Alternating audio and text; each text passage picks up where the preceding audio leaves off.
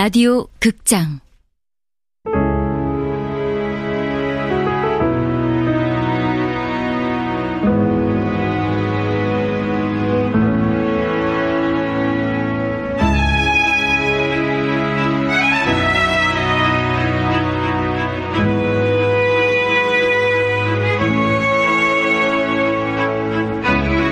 하란사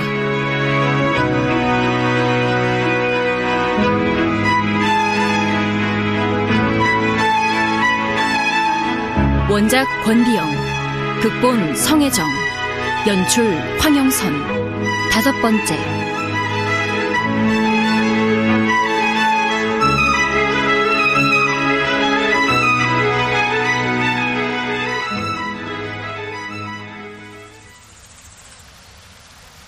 그러니까 방금 전 그 남학생이 바로 사동궁 전화란 말이죠? 네.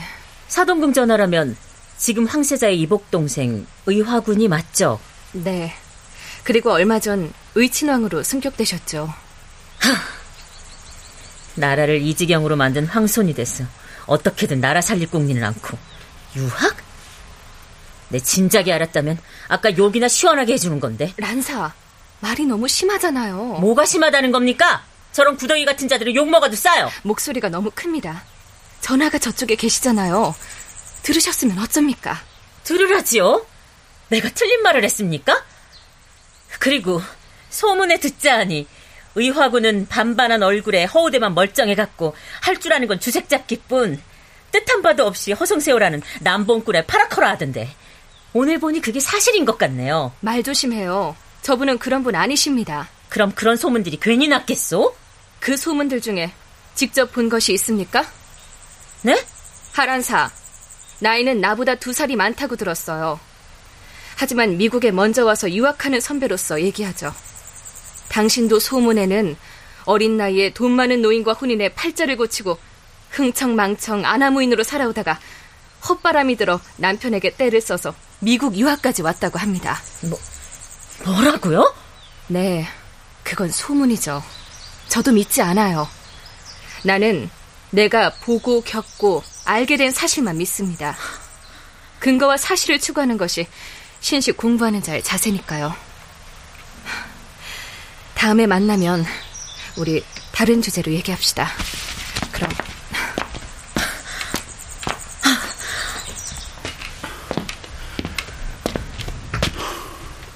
하란사라여서. 네. 왜 그러십니까? 조금 전 내가 한 얘기 들었겠지? 그렇게 큰 소리로 떠들었는데 못 들었을 리 없지. 나는 이강이요. 기억해 두시오.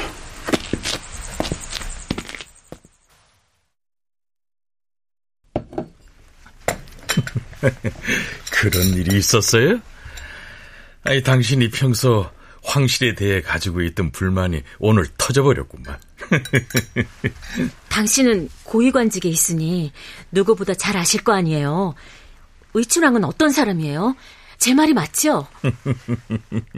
틀렸습니까? 그럼 에스더의 말이 사실이에요? 그건 아니죠. 의친왕 전하는 숨어서 애국하는 분이요. 네? 한간에 떠도는 추하고 험한 소문들 대부분은 그분이 일본의 눈을 피하기 위한 위장 전술이라오. 또 일본 놈들이 황실을 폄하하고 우리 민족을 분열시키려고 만들어낸 소문도 있고. 그럼 이제 저는 어쩌죠? 이 실수를 어떻게 하면 좋아? 당신은 지금 웃음이 나와요? 당신이 쩔쩔매는 모습이 너무 귀여워, 그러. 당신은 언제나 당당하고 어떤 상황에서도 약한 모습을 보인 적이 없는 사람이잖소. 그동안 아나무인이었나요, 제가? 갑자기 그게 무슨 말이요? 당신도 소문에는 어린 나이에 돈 많은 노인과 혼인해 팔자를 고치고 흥청망청 아나무인으로 살아오다가 헛바람이 들어 남편에게 떼를 써서 미국 유학까지 왔다고 합니다. 자신에 대한 소문을 듣는다는 건 이토록 슬프고 쓸쓸한 것이었구나. 아유, 뭐가 그리 심각하오. 하란사 당신답게 사과하면 되지. 당신은 성격이 급해서 가끔씩 물불 안 가리고 나섰다가 실수할 때도 있지만 그럴 때마다 또 자기 실수를 인정하고 사과하는 그런 사람이지 않소. 그게 당신의 매력이에요.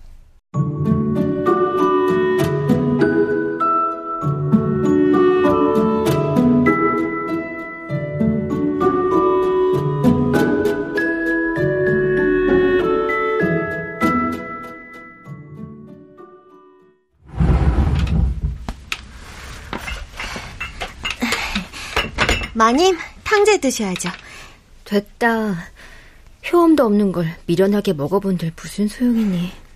약방을 바꿔볼까요? 내가 알아서 하마. 그런데 오늘은 교회 봉사 안 나가십니까?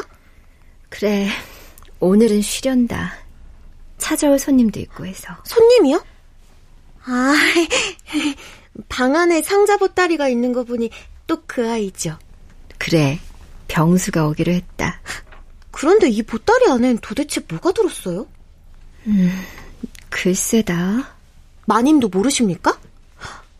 여태 어르신께서 말씀 안 해주셨어요? 넌 그것이 왜 궁금한 거니? 그럼 마님은 안 궁금하세요? 저 같으면 그 보따리를 풀어봤어도 수백 번은 더 풀어봤겠어요. 쓸데없는 소리 그만하고 나가보거라. 점심엔 국수를 할까요? 갑자기 국수 먹고 싶네요.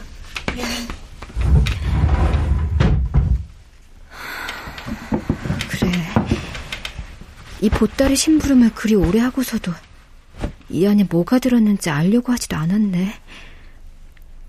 짐작가는 것이야 있긴 하지만 그래도 남편이 무슨 일을 하고 있는지는 알아야 하니 어디 이 안에 든 것이 뭔지. 마님, 저 병수예요. 들어오너라.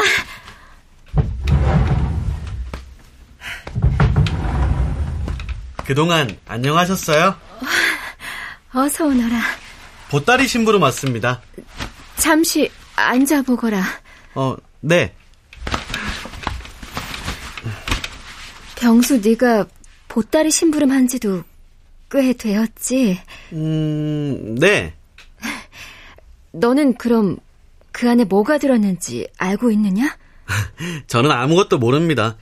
주인 아저씨가 시키시는 일이니 하는 거죠. 주인 아저씨는 어떤 사람이냐? 나는 그렇게 오랫동안 그 가게를 다녔어도 아는 게 없구나.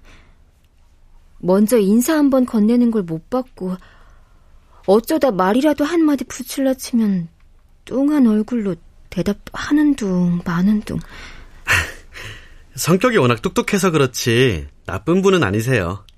그래? 근데 그분은 지체 높은 관리들을 많이 알고 있는 사람이냐? 네?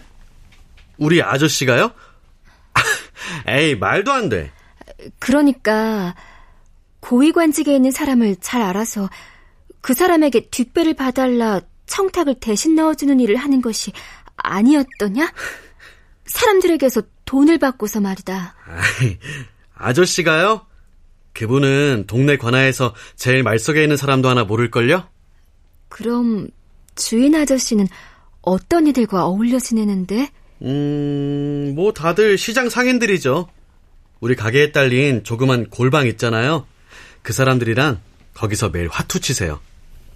아, 그래도 아저씨랑 제일 가깝게 지내는 사람은 염천교 강씨 아줌마일걸요? 그분은 또 누구냐? 아, 있어요. 다리 밑에 거지패들한테 먹을 걸 나누어 주시는데요. 거지패? 도대체 통할 수가 없네.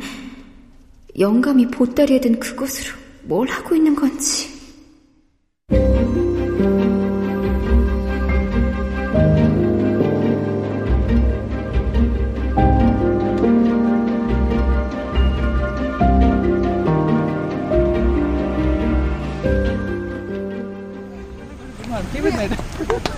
Hey, how was it? Don't ask me that. So difficult for me. I never understood almost of the class. No, don't let it get you down. It's gonna be alright because you are so smart. 란사!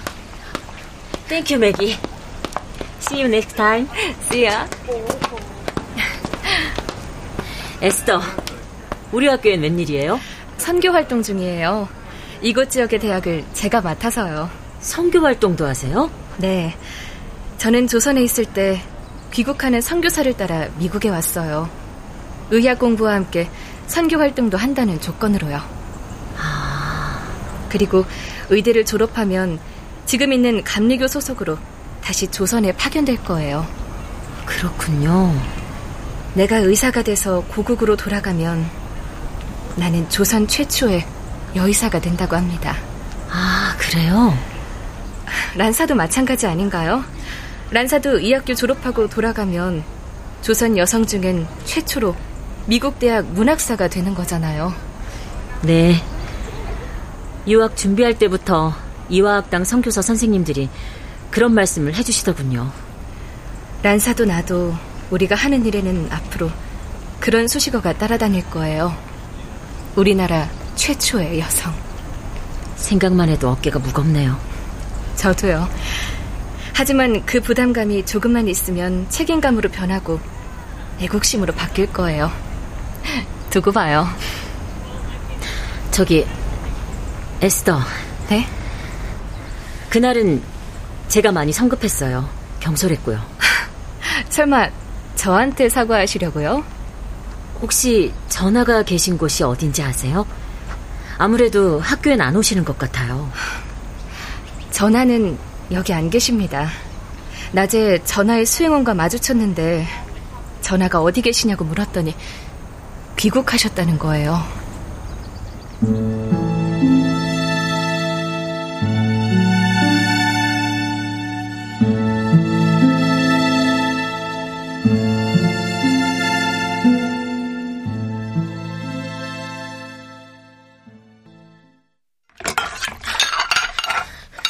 그 여자 하는 일이 뭐야? 오전 내내 소파에 앉아서 커피를 마시고 시간만 때우다가 돌아가는 거라고요. 난 처음부터 그 흑인 가정부 마음에 안 들었어. 그럼 내가 내일 베트에게 얘기해 볼 테니 다 풀어요. 얘기해도 소용없다니까요. 그 여자가 닦는 접시는 항상 기름기가 남아있다고. 매번 이렇게 다시 닦아야 한다니까. 안 되겠어. 자, 당신은 좀 앉아있어요. 내가 치울 때. 정말 모든 게 다 엉망진창이야.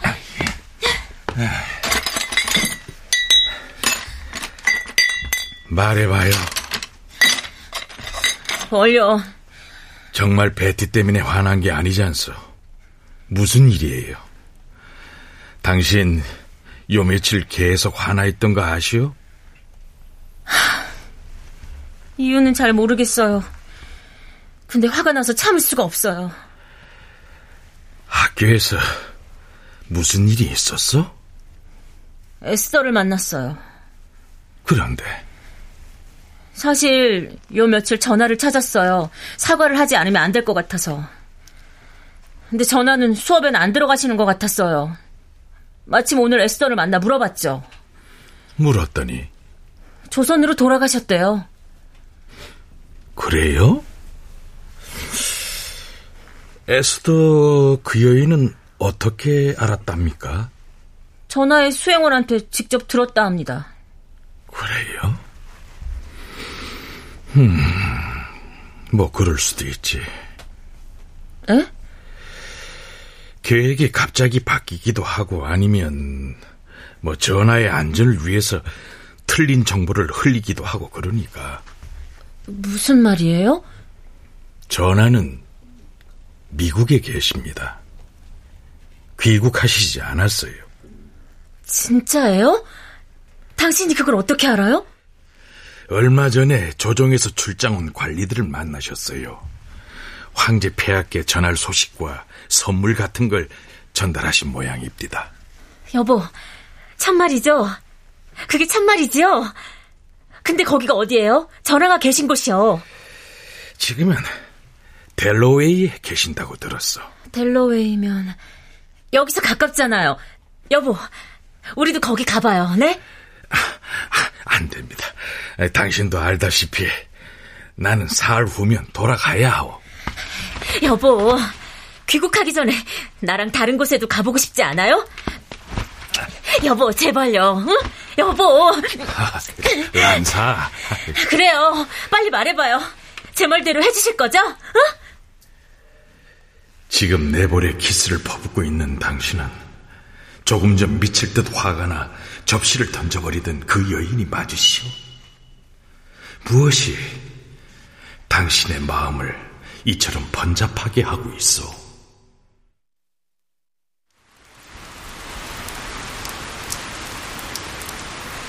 전하, 이제 그만 창을 닫을까요? 놔두시게.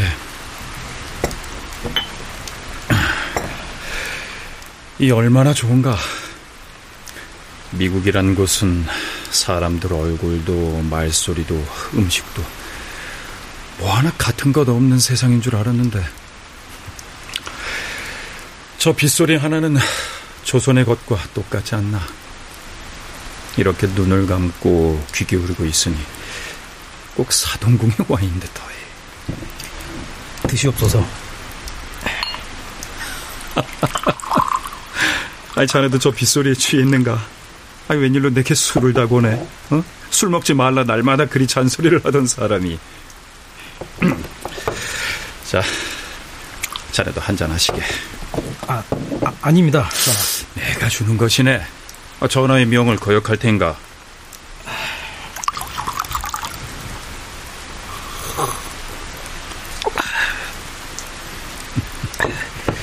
송구합니다. 자네는 고국이 그립지 않은가? 어차피 혼자 몸입니다. 어디에 있든 그리울 것이 없습니다. 부모님이 친일파 때문에 돌아가셨다 했나? 예. 그자들의 거짓말에 속아 비싼 폐사까지 만들어 일본에 갔지만 죽을 때까지 고통스러운 노역만 해야 하는 생지옥이었습니다. 차라리 잘된 건지 어느 날 탄광이 무너져 두 분 다 돌아가셨지요.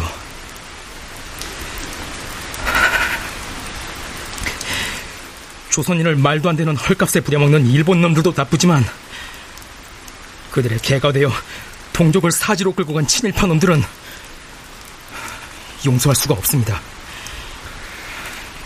그래서 자네가 친일의 친자만 나와도 눈에 불을 켜는구만.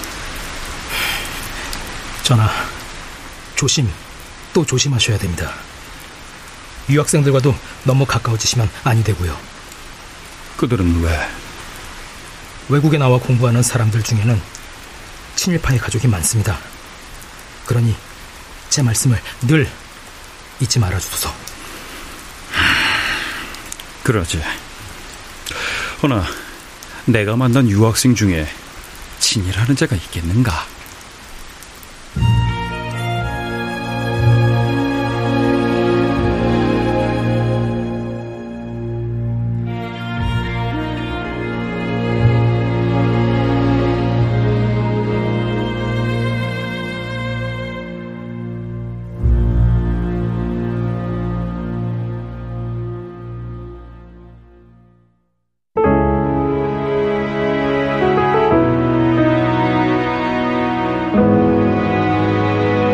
라디오 극장 하란사, 권비영 원작, 성혜정 극본, 황영선 연출로 5번째 시간이었습니다.